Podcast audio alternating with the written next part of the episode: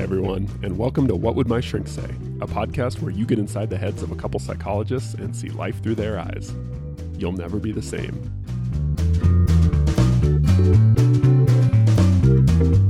Hey, Todd. Dr. Wignall, how are you? Pretty good. Pretty good. Good I'm excited to talk about panic attacks. Yeah, this this um is just uh I had this really interesting session with a client the other day who told me that they had gone to the dentist and this was a uh, historically a place where this client has had many panic attacks. Oh, Um, lots of people kind of get under that light. They have a dentist and an assistant kind of hovering over them right in their space, and there's five, you know, tools scratching your teeth and kind drilling looking at you. tools, admittedly. Yeah, yeah, yeah. And so it's a perfect kind of recipe for this kind of like, I got to get out of here, Hmm. the world's ending kind of moment. And and uh, my client uh, noticed that they were in the chair. The the dentist was kind of working on them, drilling away, and the dentist got up to kind of go to the next room and. They felt all of those sensations the the tightness in the chest, sweaty hands, breathing hard was hard to do and my client said you know it was the funniest thing i just said well here we go again i might as well really get good at these things i've had enough of them I'm, I, I can be an expert by now. Let's just go. Let's get it over with. And she said dr soul is the weirdest thing but it was like um, having to sneeze and then that sneeze never comes. You know Yeah. it was like this immediate like the the panic attack didn't happen. And my client was very confused about that because they were saying like man i could feel it. Here it was coming. It was the it was everything i always feel and the only thing i did in response was say let's go let's let's do this you know i'm, I'm an expert at this at this point um, what do you make of that I love that. It's such a beautiful example of I, I what I tell my because I, I I do a lot. I treat a lot of panic, um, and I love it. It's maybe my favorite thing to, to treat. And my the, the the fundamental law of for panic for understanding panic, really anxiety, but especially it's especially true for for people with panic is you cannot have a panic attack if you're willing to feel anxious. mm. It is like a law, a psychological law of the universe. mm-hmm. And it to make sense of that, you think about the inverse, which is what actually causes panic. Because I mean, most people get at least a little bit anxious when they go to the dentist or when they have to speak in public or like all these typical things, right? Mm-hmm. What separates people who who who get a little bit anxious versus people who get full blown panic attacks is they they have taught their brain that it is dangerous to feel anxious. Mm-hmm. So they get anxiety about anxiety, right?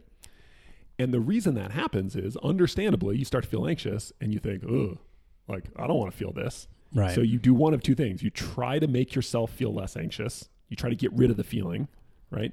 Or you try to escape the feeling. You try to do something that makes it go away, right? Mhm. Well, to your brain, what this looks like is fight or flight, right? You're either attacking something, your anxiety, and trying to make it go away, or you're running away from it. Mhm. When you fight or flee something, you're telling your brain, this thing's dangerous.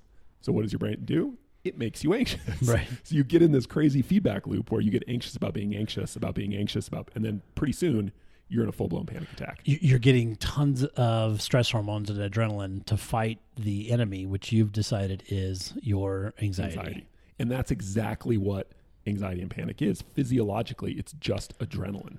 That's literally it's, it's There it is. It's adrenaline sets off your fight or flight reaction, your sympathetic nervous system. And then it's that loop of I'm feeling this more and, and, and more anxiety. I'm feeling this more and, and more preparation for the threat or, or So yeah. So if a, like attacking or trying to fix your anxiety or running away from it and trying to escape it are the things that make anxiety worse and, and catapult you into panic, the opposite is you have to be willing to have anxiety. You go, yeah, sure.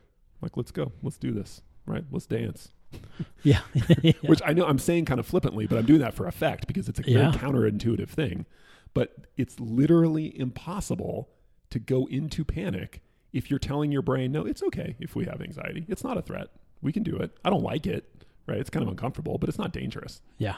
Yeah, you're you're you're right sizing that this is uncomfortable, but it's Mhm. not dangerous. It's not dangerous. Yeah, and and uh, that was the key point for my client as they kind of um, walked through this this process, it was their recognition that they had had panic attacks before, that nothing bad was going to happen to them as a result of a panic attack, and they were totally ready to go ahead and have it and get it over Mhm. with.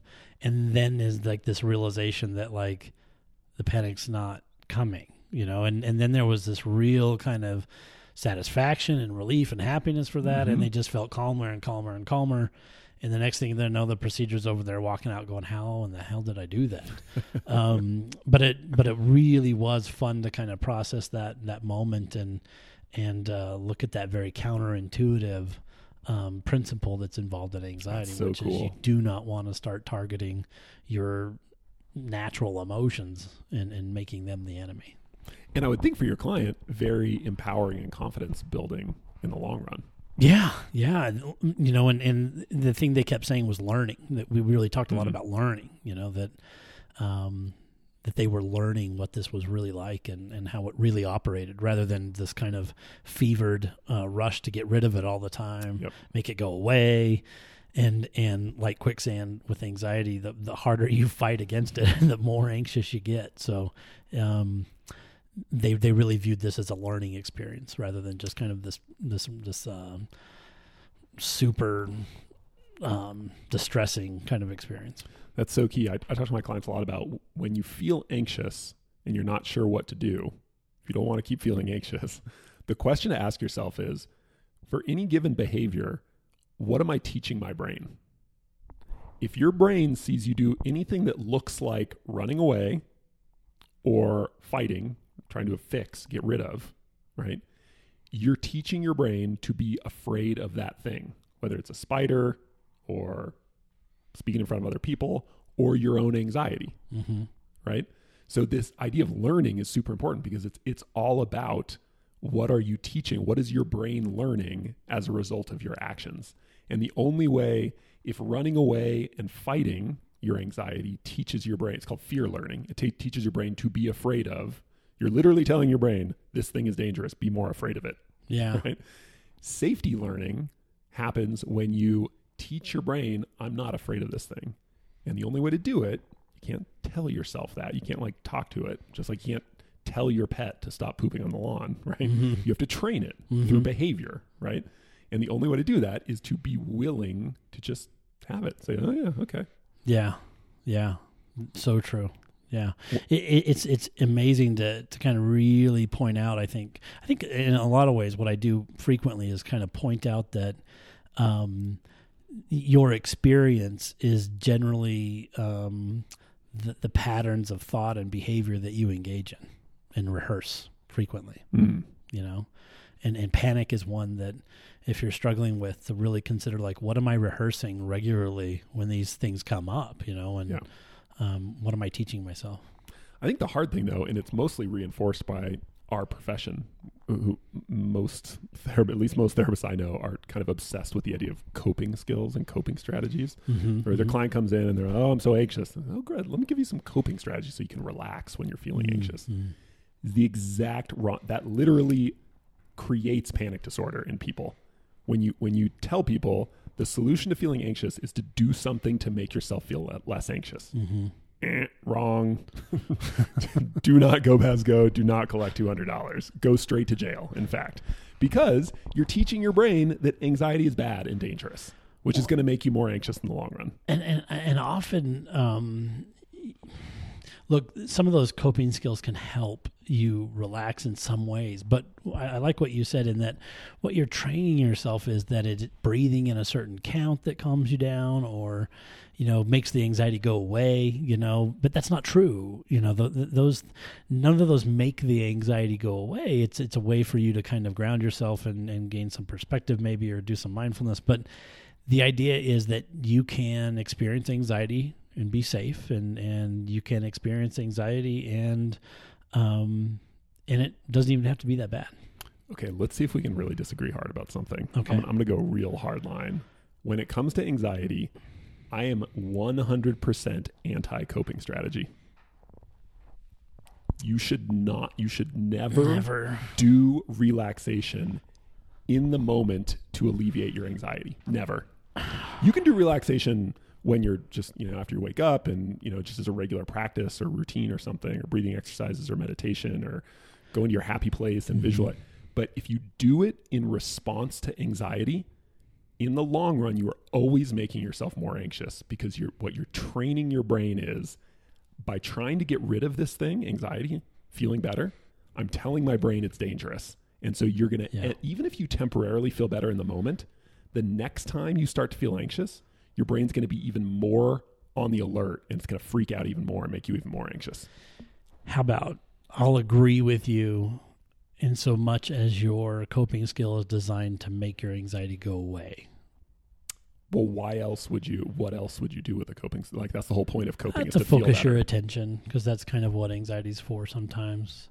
You can you can do other you can use a skill there to to kind of focus attention to behavioral options or something like that. But if if you're engaging in the coping skill to say make the anxiety go away, yes then I'd say Or- bad idea. or even to feel better i, I will tell my Or to change the way you feel, if maybe. you are doing something to try and feel less anxious you should not do it you are going to end up feeling more anxious in the long yeah, run Yeah, then you That don't understand how anxiety is. Exactly. Yeah. exactly Hey everyone, Nick and I really appreciate you listening to the podcast. Please rate us on iTunes if you get a chance. And if you have any feedback or comments for us, that'd be great as well. And if you have any questions or topics you'd like us to cover in the podcast, let us know in the comment section as well. Thanks.